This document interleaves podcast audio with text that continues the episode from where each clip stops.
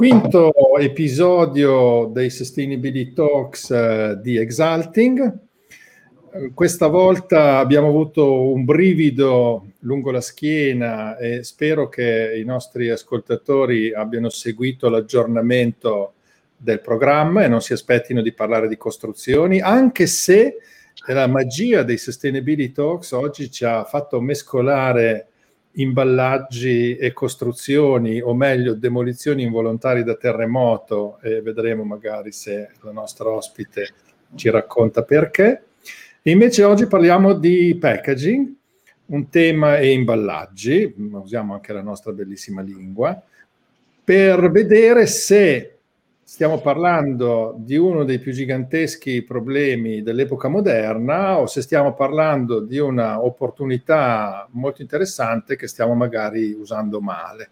Perché sicuramente qualche problema, eh, gli imballaggi, ma anche quelli, quello che sta dentro gli imballaggi, anche i prodotti, eh, creano un problema nella dimensione soprattutto del loro fine vita, qualche volta anche nella loro nascita, nella loro produzione, o nella loro vita, ma insomma per gli imballaggi spesso il tema è il fine vita, però ci sono anche dei vantaggi eh, che dobbiamo tenere presente. Quindi per parlarne oggi abbiamo approfittato della gentilezza e della disponibilità di Elisabetta Bottazzoli che io vado a farvi vedere, che mi sembra importante presentandola, che sia anche in video presente qui con noi, fra poco sarà anche in audio con chi ci ascolta in podcast anche perché io ho, ho, poco da dire sulla sua storia professionale, eh, che vedrà eventualmente lei di, di, di, illustrare un po' di più, ma ehm, sicuramente la sua lunga militanza in CONAI e quindi nel, nel cuore della gestione del tema imballaggio nel nostro paese, penso che la qualifichi ampiamente per questa conversazione da fare qui ai Talks. Quindi benvenuta Elisabetta, se ho mancato in qualche cosa di essenziale che vuoi integrare, sei ovviamente la benvenuta a farlo. No, no, grazie dell'invito. No, no, non hai mancato alcunché. Sì, ho lavorato per uh, poco più di dieci anni in, uh, nel Consorzio Nazionale Imballaggi quindi il consorzio che ha il compito di garantire per il tramite di sei consorzi di filiera l'avvio a riciclo degli imballaggi che vengono immessi sul consumo sul nostro territorio nazionale. È stata una bella esperienza, sì. Ok, dieci anni sono un bel pezzo di vita. Insomma. Eh sì. Sì, dove ho fatto varie cose, da appunto, come eh, ti stavo raccontando, dal supporto a progetti territoriali, quindi proprio mh, affiancare le varie amministrazioni pubbliche nell'avvio di gestione integrata dei rifiuti, quindi non solo con gli imballaggi, ma proprio rifiuto a 360 gradi, per garantirne la valorizzazione, riciclo e recupero, fino a progetti molto particolari, speciali, come il contatore ambientale in Expo 2015 e poi appunto tutti i temi dell'economia circolare, della sostenibilità, con anche il primo report di sostenibilità del consorzio. Quindi fatto un sacco di cose molto belle, grazie appunto anche al mio direttore che mi ha, mi ha consentito di farle. Beh, allora direi, quindi come, la prima cosa che abbiamo asseverato è che abbiamo qui la persona giusta per parlarci, eh, di, per parlare di questo tema.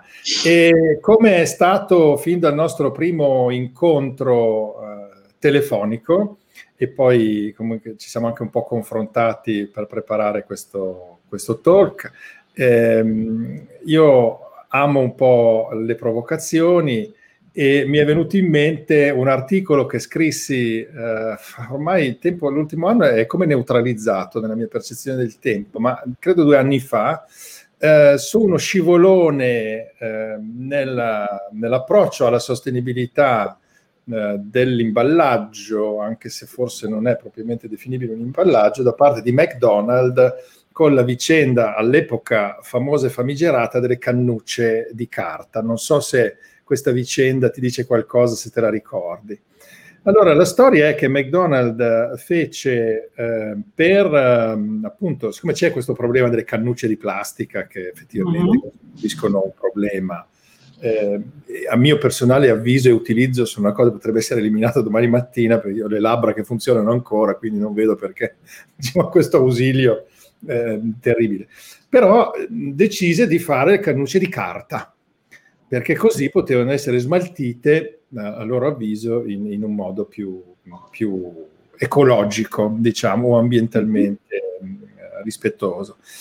E in realtà questo creò un contraccolpo incredibile nel pubblico eh, perché eh, poi c'erano ovviamente, poi, allora, a lamentarsi poi sono sempre bravi tutti, no? poi c'erano quelli che dicevano ah fa schifo, ti si disfa in bocca, ehm, piuttosto che, insomma, gli creò un grosso problema di, di, immagine, mentre questa voleva essere un colpo da maestro, diciamo, di promozione della loro sostenibilità.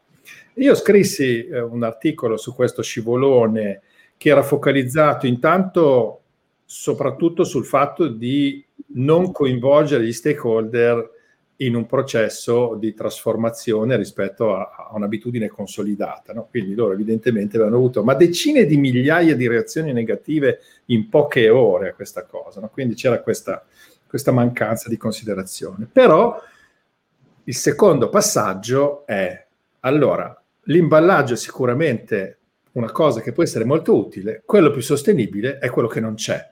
Cioè la cannuccia più sostenibile è quella che non c'è.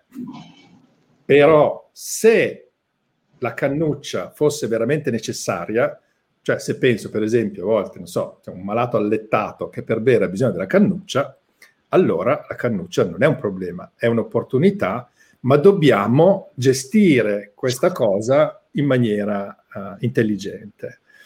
Come ti va questa come approccio al discorso de, Dell'imballaggio Beh, partendo da un non imballaggio. Da un non imballaggio, esatto, perché in realtà la cannuccia è un bene che tra l'altro spesso ci viene data imballata perché appunto per garantire la, la, l'igiene, dato che la mettiamo in bocca, viene garantita evitare di tocchicchiarla, di esporla a germi vari, viene imballata. No, però tocchi un argomento molto importante, nel senso che, allora, partiamo dal presupposto che un imballaggio è una, nasce come indotto, nel senso che funziona, ha una funzione ben precisa ed è quella di proteggere, trasportare, quindi un bene che è in esso contenuto.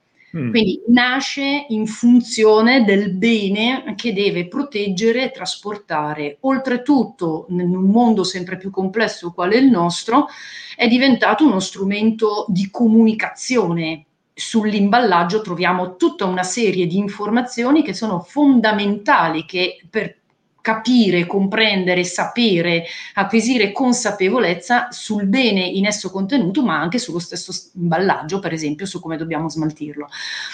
Ma la cosa eh, che tu cogli i, con l'esempio della cannuccia, che vabbè però eh, funziona lo stesso, è il fatto che spesso l'imballaggio è un'esperienza eh, sensoriale, cioè nel senso eh, si identifica proprio con lo stesso bene in esso contenuto e quando viene cambiato il consumatore reagisce spesso anche molto male.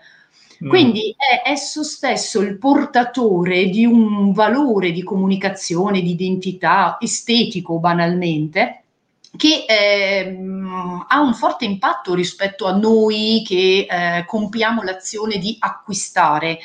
Quindi acquistiamo anche in funzione di quello che vediamo, percepiamo grazie all'imballaggio. E quindi e molto spesso quando si fanno dei cambiamenti, magari in totale buona fede, in, fede, in chiave proprio di eh, migliorare i nostri impatti ambientali, però dall'altra parte abbiamo un rifiuto, un rigetto da parte della, del consumatore e non sottovalutiamo il fatto che comunque l'imballaggio non, è il tramite tra l'azienda che produce il bene e il, l'utente finale.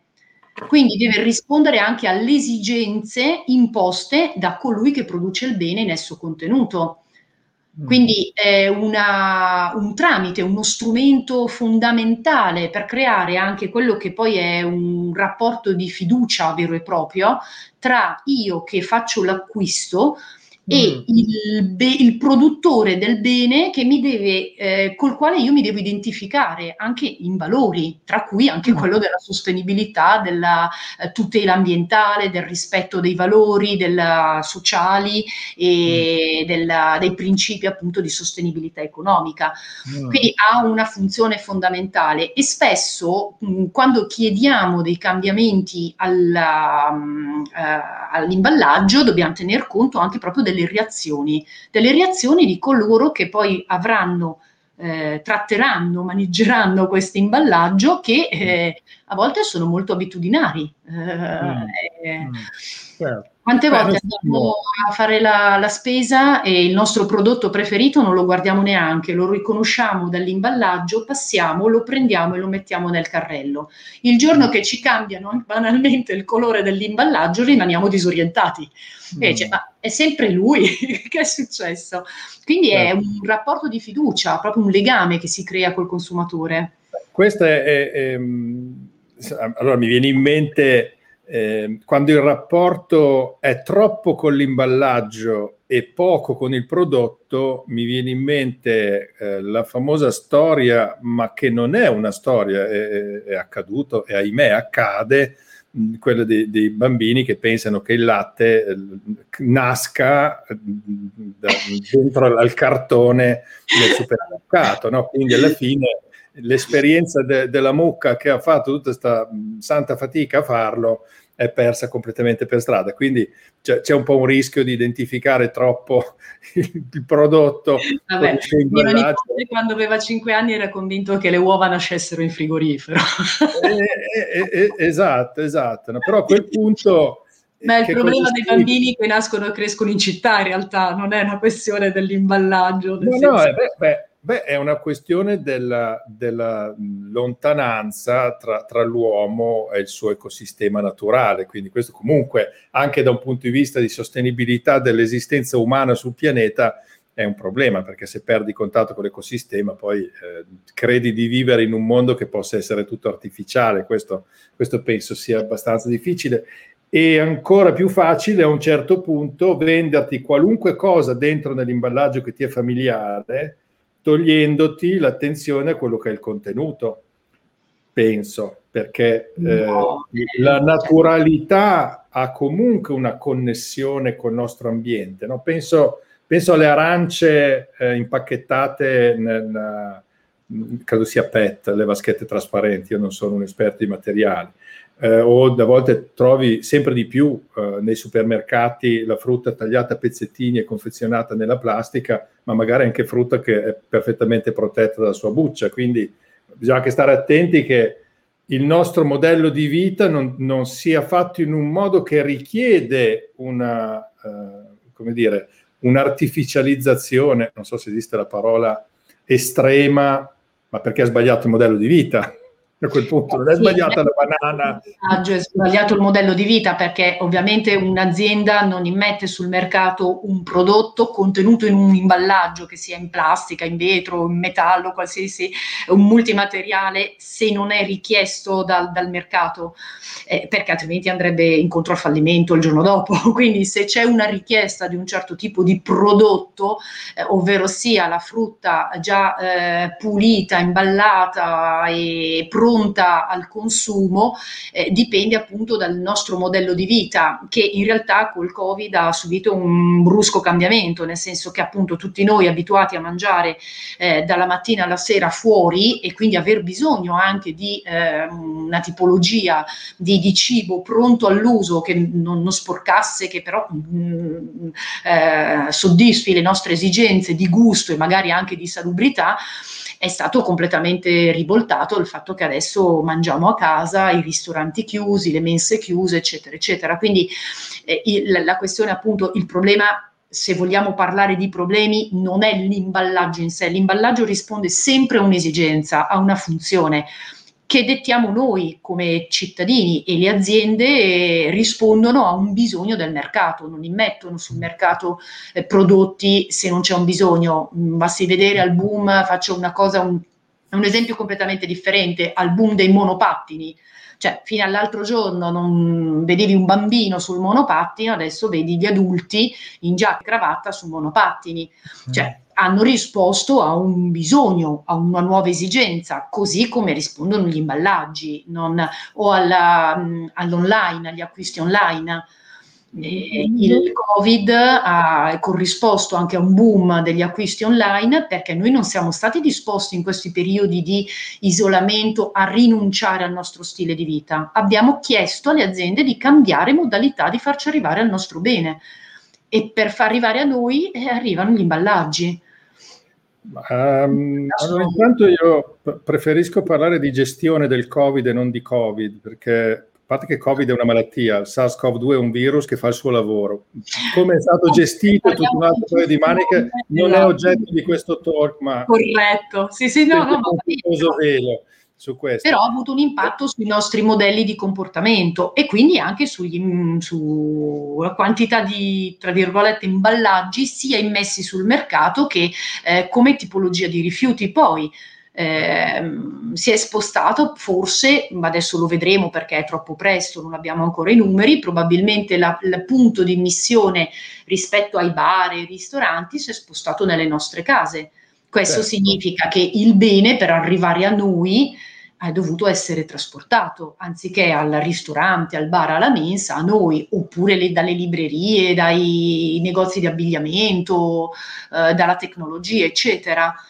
Ma su questo però io ti porto un'altra esperienza perché ehm, io abito la fortuna di abitare in campagna e ho anche la fortuna di avere, di essere parte di gruppi d'acquisto e di ricevere le consegne a domicilio di verdura e frutta fresche eh, di, di, ottima qualità, biologici, eccetera, e molto poco imballate, eh, che pure vengono trasportate e mi arrivano, come mi arrivano le arance dalla Sicilia che arrivano nelle cassette trasportate sui camion, infatti non, non arrivano pulitissime, e noi le sciacquiamo, eh, le sbucciamo e le mangiamo. Quindi eh, siamo anche forse un po' schiavi di una fobia del, de, del germe per la quale noi, questo hai citato prima il tema dell'igiene, no? Eh, per esempio, eh, provando a fare l'esperimento di andare in un negozio di formaggi con uh, i Tupperware, ho fatto, ho fatto, pubblicità, con le scatolette, eh, diciamo, portate da casa, a differenza di quello che accade in altri paesi, eh, con più familiarità, mi sono sentito opporre le norme igieniche per cui non è possibile mettere le cose dentro in, una, in, in un imballo portato da, dal cliente. No? E quindi magari ti trovi a vederti servire delle cose che staranno in una scatola solo il tempo di arrivare a casa tua, perché poi a casa tua te lo mangi, magari la ricotta, porti a casa, te la mangi e quell'imballo è stato buttato via. Quindi eh, concordo sul, sul, fatto, io faccio un po' l'avvocato del diavolo oggi, ma ci siamo confrontati, sai benissimo che io non sono per l'ideologia eh, no packaging, io non sono per l'ideologia di no nulla, la mancanza di buonsenso a volte, ma eh, però ci tengo all'efficienza nell'uso delle risorse perché so che comunque viviamo in un sistema chiuso e sia usare risorse sia smaltire risorse trasformate è impegnativo. Eh, non c'è un po' un eccesso di, di, illusione di poter vivere in un mondo, in una bolla sterile eh, salvo poi non Ma in realtà qua bisognerebbe capire eh, quanto è la bolla e quanto è il rispetto della normativa, nel senso che ovviamente certo. eh, ogni volta che entriamo nel eh, discorso di ciò che è regolamentato da una normativa, che sia l'igiene degli alimenti presso eh, un um, rivenditore o che sia appunto eh, non dipende dalla nostra volontà o della volontà volontà della, del rivenditore, sia certo, certo. GDO o grande distribuzione. Quindi eh, attenzione a non confondere quello che è un po' la, la percezione nostra rispetto all'utilità o non utilità rispetto a quello che impone la normativa. In questo caso il negoziante molto probabilmente si è rifiutato perché se lo, lo beccano può anche prendersi una sanzione. Quindi, sono sicuro, sì sì certo. Penso che a lui non cambia alcunché eh, il certo. vendere la fetta di gorgonzola o la ricotta mm. in un contenitore che si è portato da casa o che lui stesso compra per poterlo uh, vendere. E lì però entriamo in un, argomento molto certo. diverso che è il rispetto delle regole, delle normative, perché sì, ovviamente eh, i venditori... Possiamo anche dire a volte che le regole sono, sono sbagliate e magari potrebbero... Possiamo anche dire che a volte sono eccessive, tipo a un certo punto ci siamo ritrovati con lo zucchero in bustina anziché gli zu- le classiche zuccheriere che siamo cresciuti noi, probabilmente più giovani non se le ricordano, ricordano, ma perché è subentrata una normativa appunto legata all'igiene, ai germi, mm. eccetera, eccetera, della mm. europea. Eh, quindi eh, mm. lì eh, non è né il produttore di imballaggio né il produttore di zucchero e tantomeno il barista che si possono porre, ti adegui e trovi la soluzione migliore possibile. La, la cosa poi però a un certo punto passa alla responsabilità di noi cittadini, perché possiamo essere d'accordo che alcune cose magari sono portate all'estremo e quindi magari alcune regole sono anche sbagliate, per esempio vedasi questa, però dall'altra parte è anche vero che se ci sono delle regole che hanno una loro razio a monte, a valle io posso comunque mh, prendere delle decisioni e quindi essere un cittadino consapevole che se proprio non può fare a meno di quell'imballaggio perché sono particolarmente sensibile, quando lo faccio lo devo gestire correttamente nel fine vita. Quindi mi preoccupa più il problema del fatto che eh, si ponga poco attenzione al fine vita del, dell'imballaggio o anche degli altri materiali, piuttosto che dire vabbè ma ce ne sono troppi lì dipende appunto anche da, dalle proprie scelte personali. Tu hai scelto di farti portare ca- a casa la spesa, di fare una spesa condivisa, altre persone non ci pensano nemmeno. Ma certo. lì entri nello stile di vita di ciascuno di noi e ciascuno di certo. noi, grazie al cielo, può essere libero di scegliere. Quello che non deve essere libertà di scelta è la responsabilità ehm, nel, nel gestire correttamente eh, il fine vita eh, del, dell'imballaggio o di un qualsiasi altro bene, di qualsiasi altra parte di questo.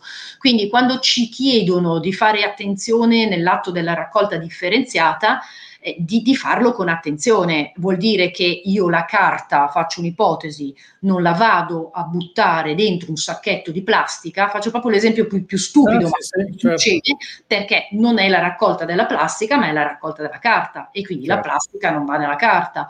Oppure quando mi dicono di non buttare la ceramica nella raccolta del vetro, perché sono due materiali diversi e il piombo non va nel, nel vetro, cioè nel senso certo. Eh, fare le cose con attenzione, così come, certo. i, scusate, una cosa particolarmente mh, eh, stupida, non so, banale, però molte persone buttano pannoloni e pannolini nell'organico. Che mm, io ancora ah, mi chiedo come cavolo ti fa venire in mente una roba del genere, ma c'è una percentuale di pannolini e pannoloni nell'organico che è elevatissima Mm, e che fa un grande danno alla raccolta dell'organico. Ah, caspita, fa un danno perché oltre a pagare la, la, raccolta dell'organico paghiamo anche lo smaltimento del pannolone che ovviamente inficia la qualità dell'organico. Quindi cioè, quando ci chiedono di porre attenzione in quanto cittadini ad alcune azioni, un motivo c'è, perché a valle c'è un sistema che garantisce il riciclo e il recupero dei materiali e quindi è, è fondamentale la qualità. Quindi sì. il problema è quello. Il tema, adesso ho, ho, fatto passare una domanda che è arrivata eh, sul, appunto, sul riutilizzo eh, dell'imballaggio, no? E quindi eh, farei una piccola digressione su questo. A noi è capitato, per esempio, come azienda, di fare qualche anno fa una consulenza per un produttore di cibi freschi biologici uh-huh. e di, eh, alla ricerca di un imballaggio più sostenibile e eh, di lavorare molto sul ricup- sulla riutilizzabilità dell'imballaggio sia in parte perché nella sua filiera di distribuzione poteva essere recuperato, quindi con l'organizzazione di, diciamo, di una filiera di, di ritorno del, dell'imballaggio usato, sia per contesti non, dove non ci fosse la possibilità di recuperare, questi per esempio vendevano anche in Africa, eh, in, in, Sudafrica e credo qualcosa anche in Kenya, ehm, cosa farne, come, come, permettere che venisse riutilizzato se non veniva riutilizzato in loco come imballaggio. All'epoca immaginammo un lavoro di, di fustellatura perché potesse essere poi riutilizzato per farne giochi per bambini piuttosto che per fare scatole più piccole e più flessibili, eccetera. No? Ecco, questo, ehm, tu che sicuramente conosci bene questo, questo mondo, quanto eh, è una realtà possibile quella del riutilizzo dell'imballaggio a, a fine vita, non del riciclo, eh, de, del riutilizzo? Immagino che sia un ventaglio di possibilità immenso, ma se ci dai un po' una, una tua percezione, visto che ce l'hanno allora, anche chiesto. Se, se, parliamo ovviamente degli imballaggi che entrano dalle nostre case, anche lì dipende molto dal nostro comportamento, nel senso che eh, facciamo quello che siamo più abituati o la scatola. Uh, c'è un problema tecnico, ecco, scusa Elisabetta, c'è stato ah. un attimo un problema tecnico, riparti pure. No, dicevo che eh, se parliamo degli imballaggi che entrano nelle nostre case, quindi con quali noi abbiamo a che fare quotidianamente, anche qui eh, dipende molto dalle nostre abitudini, da come siamo abituati noi. Tutti noi riutilizziamo le scatole di cartone in cui abbiamo comprato le scarpe, faccio un'ipotesi. Certo per rimetterci dentro altri piccoli oggetti, eccetera, oppure i vasetti di vetro o della marmellata e così, o anche le scatolette di plastica dove sono contenuti, perché in casa comunque abbiamo bisogno di altri contenitori per oggettistica. Ma ripeto, l'imballaggio è, na- molti imballaggi nascono anche per essere riutilizzati e molte aziende stanno lavorando in questo senso. Ripeto, che comunque l'imballaggio è un indotto.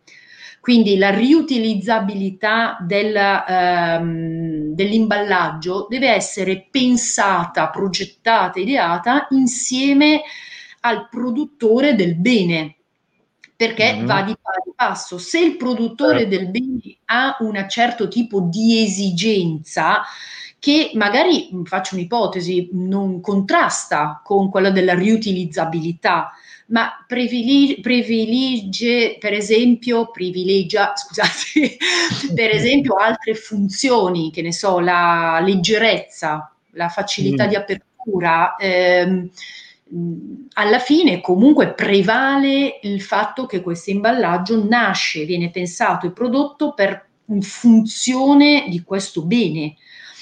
E eh. mentre altri, come per esempio quelli di più uso consumo, ehm, la, eh, come le scatole, i vasetti di, di, di, di, vetro, eccetera, eccetera, dipende da, da, dal comportamento che abbiamo tutti noi. Quindi possiamo anche prenderli, eh, schiacciarli e conferirli nel corretto contenitore della raccolta differenziata oppure riutilizzarli per altri usi in, in casa. Dipende sempre molto da, anche da, che tipo di, pal- imballaggio stiamo parlando.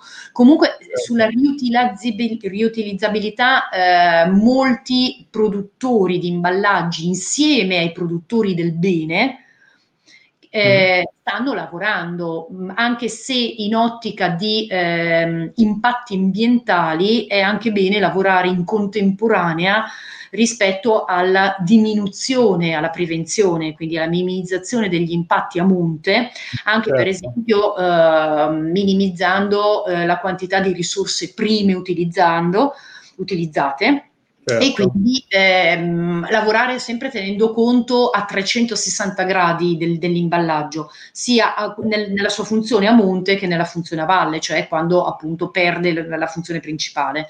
Ecco, su questo io ho, ho qui postato un contributo di, di, un ascoltatore e di un amico anche, Pietro Negri, sul ruolo del, dell'utilizzatore nel recupero e nella raccolta differenziata, eccetera, che, che, potrebbe anche essere incentivato, in alcune realtà lo è e in altre meno. Quindi questo secondo me è una considerazione da fare. Tu hai toccato tantissimi argomenti nel tuo, nel tuo ultimo intervento. Um, ci volevo cogliere eh, alcuni aspetti, cioè, allora hai sottolineato molto correttamente la responsabilità dell'utilizzatore finale. Abbiamo detto che vogliamo cercare di evitare la parola consumatore, che non piace a nessuno dei due, quindi diciamo l'utilizzatore finale, anche se mi ricorda delle vicende giudiziarie poco piacevoli oh, dell'inizio del millennio, della fine dell'anno scorso, no? l'utilizzatore finale, ma vabbè, lasciamo perdere.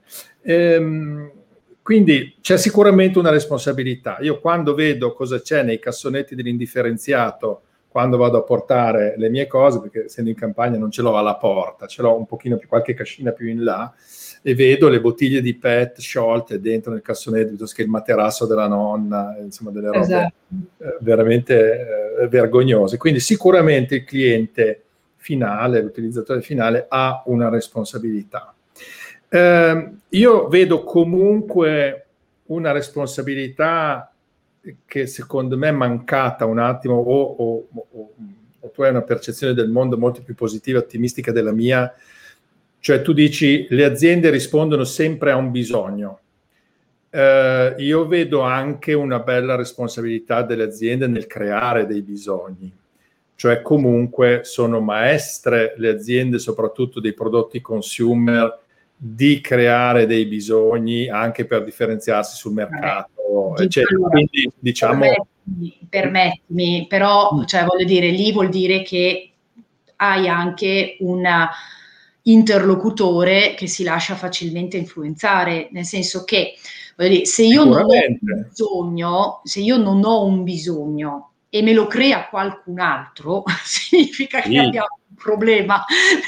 Cioè, sono d'accordo con te, sono d'accordo con te, però dobbiamo, viviamo anche in una società nella quale obiettivamente eh, il livello dello spirito critico è un filino basso e quindi comunque anche a livello normativo penso che eh, concordo pienamente con te che a volte le normative sono eh, esagerate però rispondono magari a un timore che può essere presente nel pubblico e quindi possono avere un consenso. Dall'altro lato faccio fatica a immaginare, anche avendo frequentato eh, associazioni imprenditoriali, istituzioni, eccetera, che non ci sia comunque anche un'attività di lobby per aumentare eh, la, la, vendita e i fatturati di determinati prodotti. Eh. Questo un pochino, secondo me, c'è anche quello. Non c'è solo la signora Maria che deve buttare la no, ma per l'amor del cielo, eh, ricordiamoci che le aziende, eh, anche quelle che eh, grazie al cielo se ne stanno diffondendo sempre di più, sono le B corporate, quindi le benefit. Mm. Ehm, c'è l'obiettivo è comunque, eh, utilizzo un termine molto brutto che ormai sa di vecchio, però per intenderci il profitto, nel senso che non stiamo facendo beneficenza, non stiamo facendo filantropia, eh. quindi che si esplori un potenziale mercato creando un, un, falso bisogno, perché abbiamo un falso bisogno, è ovvio che se dall'altra parte ho una risposta molto... Ehm, eh, molto eh, positiva da parte appunto del, del, del, mio cliente e quindi è, è, è, aperto a farsi creare un nuovo bisogno, eh, sfondo una porta aperta, non mi ci posso tornare indietro.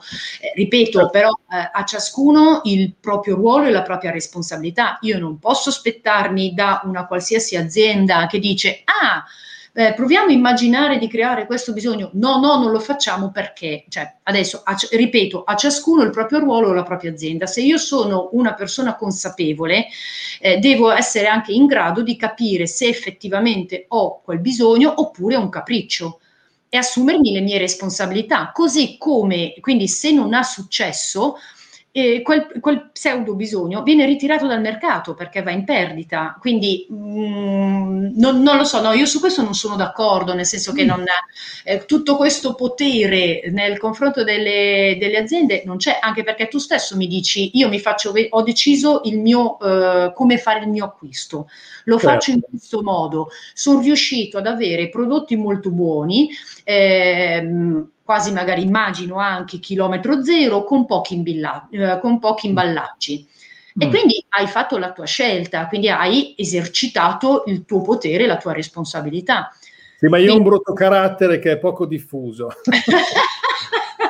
Io no, mi allora, per, più per, di più dei brutti caratteri che, come dicevi tu, continuano a buttare ciò che è facilmente riciclabile grazie a una filiera che eh, funziona nel cassonè o per terra.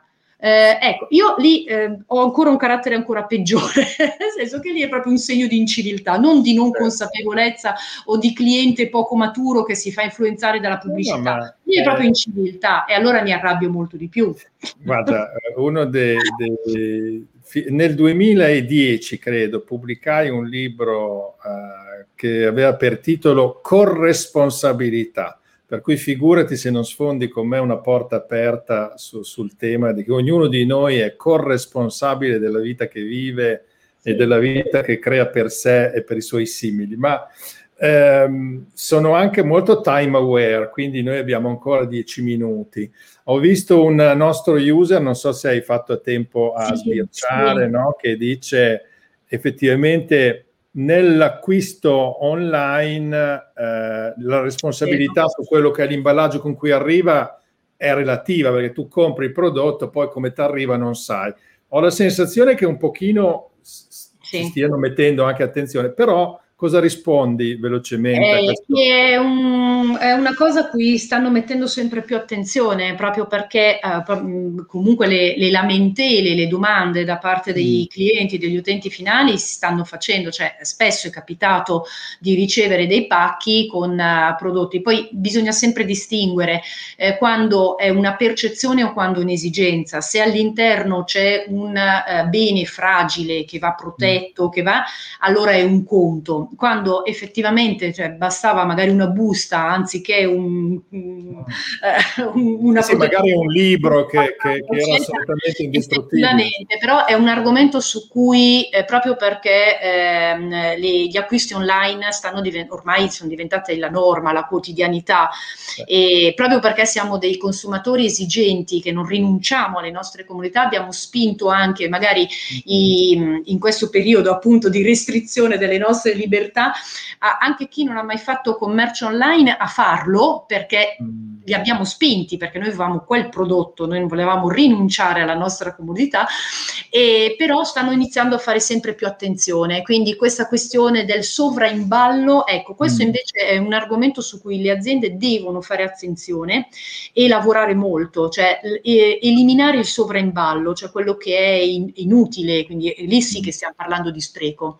Però la, la maturità e l'attenzione sta migliorando molto. Senti, su questo ehm, c'è anche eh, un altro tema. Allora, qui eh, io solleverei un altro elemento di responsabilità, cioè direi, tu dici spesso non vogliamo rinunciare alla nostra comodità, non vogliamo rinunciare al nostro stile di vita, sembrano gli slogan della campagna Trump, no? no non vogliamo rinunciare all'American lifestyle e, e, invece se, siccome viviamo su un pianeta solo dobbiamo per forza rinunciare anche a alcune cose, ma questo è un discorso che esula dal nostro, dal nostro campo. Invece... il nostro potere, di, l'esercizio di potere, non abbiamo il potere di... Eh, abbiamo ognuno sulla sua vita, ognuno sulle sue esatto. Ho già capito che siamo due di quelli che quando fanno un'azione, insomma, la, la, la meditano e la elaborano.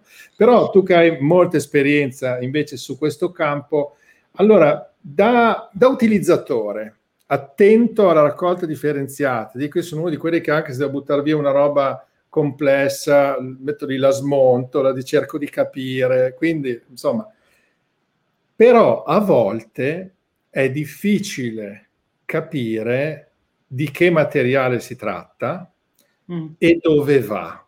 E nella nostra prima conversazione anche tu mi dicevi eh, cambio provincia, cambio comune, cambio posto, quindi a questo livello quanto questo utilizzatore finale, anche volonteroso, è aiutato e che cosa si potrebbe fare in più per facilitargli la vita? Beh, eh, allora, appunto, utilizzando l'imballaggio come fonte di informazione, è un, mm, è un, punto su cui con AIE e i consorzi, con il supporto di tutte le associazioni di categoria dei materiali che vedono appunto i produttori eh, dei vari beni, eh, stanno lavorando molto. Infatti su molti imballaggi negli ultimi anni troviamo proprio anche la composizione eh, di cosa è fatto eh, il, um, eh, l'imballaggio, non solo di cosa è fatto il prodotto e come smaltire il prodotto interno oltre alle E, ma mm. anche eh, l'imballaggio. Proble- la questione è che, come ci siamo detti, è che oltre questo, cioè dirti di che materiale è per aiutarti nel fare la raccolta differenziata, eh, non posso dirti dove va esattamente, più ma, male che vada posso azzardarmi a dirti questo eh, imballaggio va con la carta, va con il vetro, eh, però ehm, ricordiamoci bene che i sistemi di raccolta cambiano da comune a comune spesso. Eh, e appunto. quindi come fa il produttore a dire te che non, non, non sa dove, in che, in che provincia sei, in che comune sei, come fare correttamente la raccolta differenziata. La sua responsabilità può arrivare appunto nell'esercizio della propria responsabilità dicendoti eh, con precisione di cosa è fatto l'involucro, sia quello esterno e magari anche quello interno. Quindi spesso troviamo involucro esterno in plastica, la cartoncino certo. e poi plastica. Poi sta a noi cercare di capire dove vanno questi materiali. Allora, però Elisabetta, siccome abbiamo messo sul tavolo un tema molto chiaro, secondo me è stato il leitmotiv leitmotiv della nostra, della nostra conversazione, la responsabilità. E beh, però vogliamo dire che qui forse sarebbe anche il caso di chiamare la responsabilità delle istituzioni per cercare di, di rendere la situazione un pochino più omogenea, che immagino sia parte di regole e parte di infrastrutture.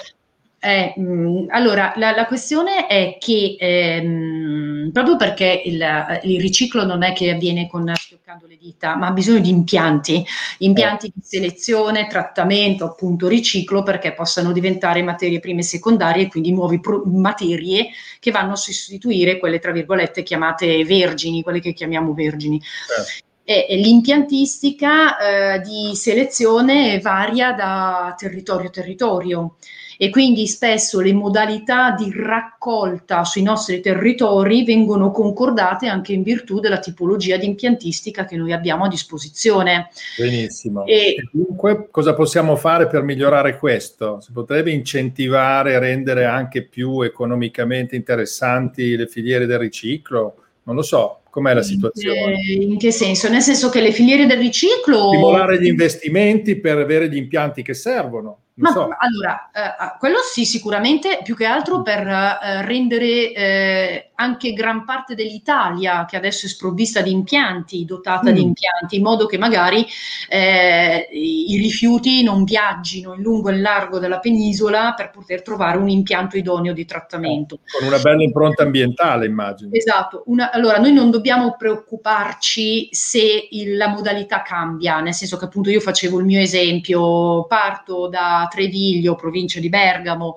dove faccio un certo tipo di raccolta differenziata, arrivo a Milano, ne faccio un'altra, poi magari per lavoro vado a Roma e ne faccio un'altra ancora. Lì però mh, basta che io faccia attenzione. Quindi quando mi trovo un imballaggio o che ne so, la, uh, un altro tipo di rifiuto, faccio attenzione, cerco di ricordarmi e leggo bene e quindi conferisco correttamente. Poi lì subentra la responsabilità del comune che deve effettuare un servizio idoneo, efficace ed efficiente di eh, raccolta per andare appunto a selezionare gli impianti. Ma se io a monte faccio una buona raccolta, ho molte meno frazioni estranee poi da smaltire e quindi in realtà l'impianto è mh, efficiente da quel punto di vista se, se tutti fanno il proprio se c'è e il problema è che gran, gran, parte dell'Italia allora in gran parte dell'Italia la, la, raccolta differenziata viene fatta male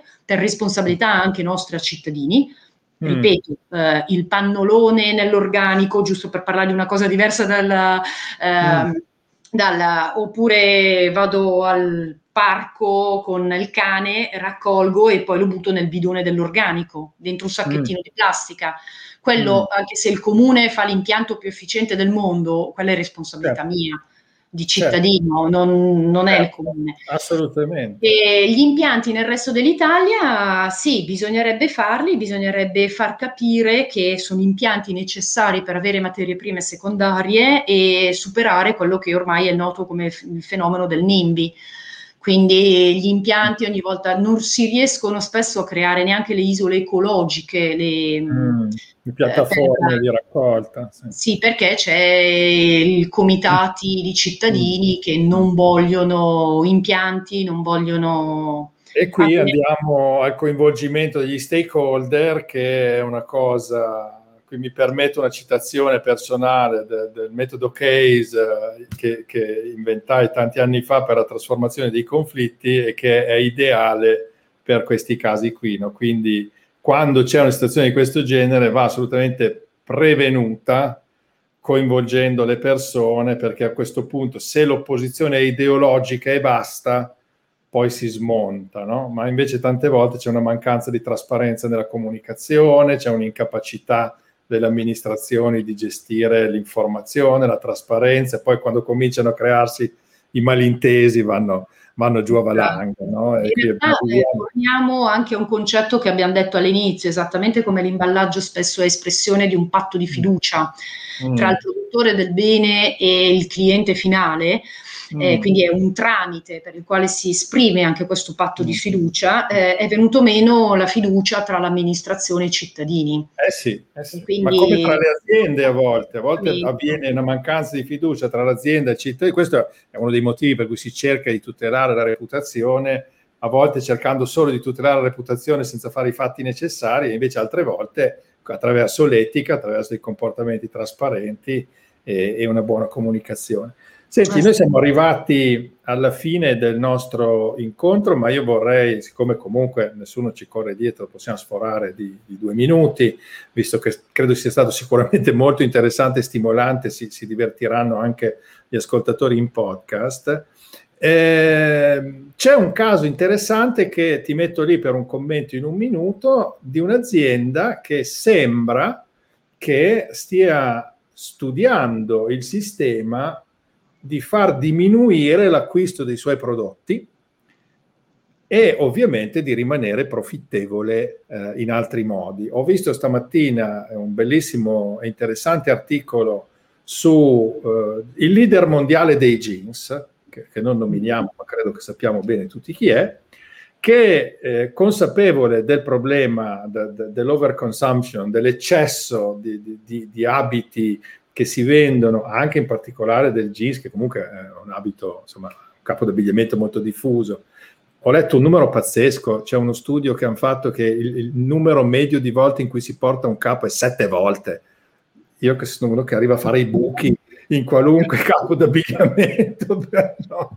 Quindi, di nuovo, anche la responsabilità dei clienti, no? però giustamente era bella l'intervista dei, dei dirigenti di questa azienda perché dicevano noi ci rendiamo conto che dobbiamo cambiare il nostro modello di business per cercare di rimanere profittevoli attraverso più servizi, meno prodotti, però ci rendiamo anche conto che c'è una domanda che richiede, adesso per esempio diceva che sta cambiando un po' il modello eh, che viene richiesto e, quindi c'è, comunque c'è, c'è, la domanda del pubblico, eh, se noi non lo facciamo, non ce lo chiedono, eccetera. Quindi c'è una percezione oggi, io lo vedo per esempio molto nel, nel mondo delle macchine utensili, nelle attrezzature pesanti, eh, dell'industria manifatturiera verso la servitizzazione, per esempio, cose di questo genere. Noi dobbiamo comunque fare anche una riflessione sulla diminuzione del consumo di risorse e sull'intelligenza, e, e guadagnare sull'intelligenza più che sulla materia, no? Eh. Ecco, quindi in qualche modo le aziende hanno anche questa responsabilità, secondo me, di educare il, l'utilizzatore finale, perché comunque anche al di là della, de, dello spirito critico, dell'intelligenza, della capacità di fare le scelte, comunque chi sa fare bene comunicazione, marketing, pubblicità, conosce, se non altro ha letto il libro di Cialdini, e, insomma le armi della persuasione le conosce, sono efficaci, la nostra psicologia esiste, noi siamo animali sociali con determinate caratteristiche di fondo, eccetera. Quindi l'ho fatta un po' lunga, ma ti, ti chiederei se in due minuti questo aspetto qui del comunque dobbiamo avere un orizzonte di diminuzione di quantità come la vedi dal punto di vista dell'oggetto nostro oggi, eh, che è l'imballaggio, eh, che è anche la tua grande esperienza, insomma, visto che l'abbiamo messo sul tavolo all'inizio e chiuderai su questo? Ma eh, ovviamente andrà di pari passo rispetto, appunto, torniamo sempre al discorso iniziale, nel senso che l'imballaggio eh, esercita, assolve una funzione. Quindi nel momento stesso in cui il bene cambia, si modifica, di conseguenza si modifica anche l'imballaggio.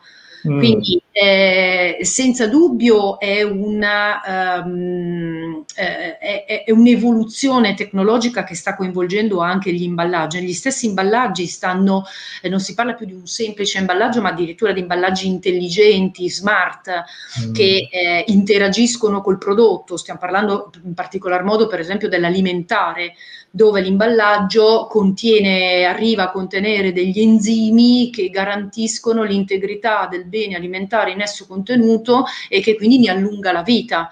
Quindi stiamo parlando di lotta allo spreco alimentare, dell'allungamento della vita del prodotto.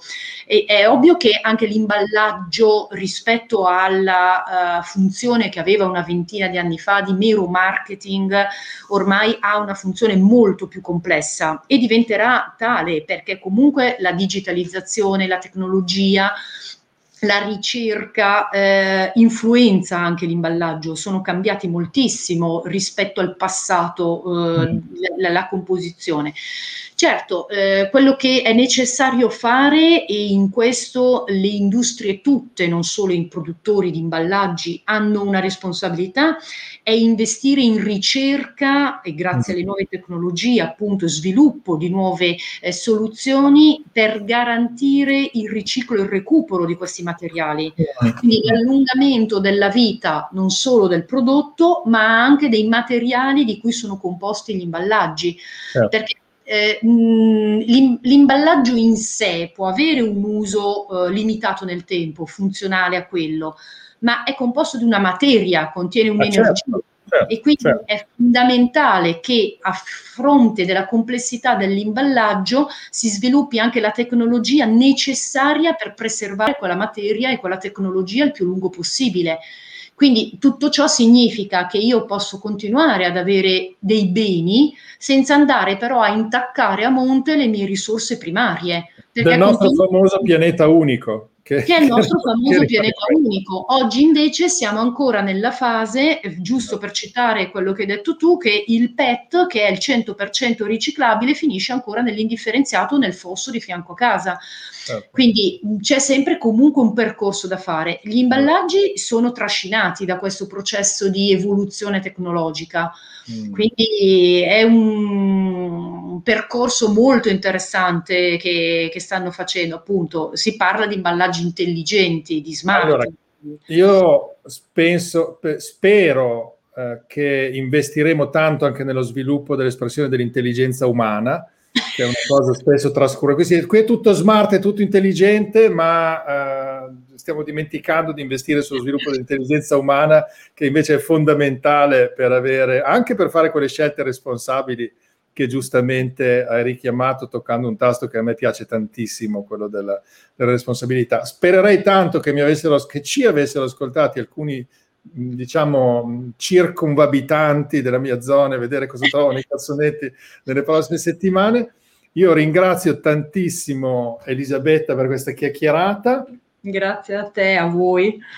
Ringrazio tutti quelli che sono stati in ascolto e quelli che ascolteranno il podcast. Ovviamente siamo aperti a commenti anche successivamente e do l'appuntamento fra 14 giorni, ormai il nostro appuntamento del, del mercoledì. Prossima, eh, nel prossimo evento incontreremo Raffaele Ruella, amministratore delegato e CFO del, del gruppo Beltrame. Facciamo una piccola eccezione, eh, per una volta ascoltiamo anche un nostro cliente, ma soprattutto un, un manager di, di grande esperienza e competenza e parliamo di perché per un CFO la sostenibilità è una cosa fondamentale, cosa che non è scontata. Ci fa molto piacere affrontare questo argomento. Grazie di nuovo, buon proseguimento a, a Elisabetta ovviamente e a tutti i nostri Grazie. ascoltatori. Grazie mille.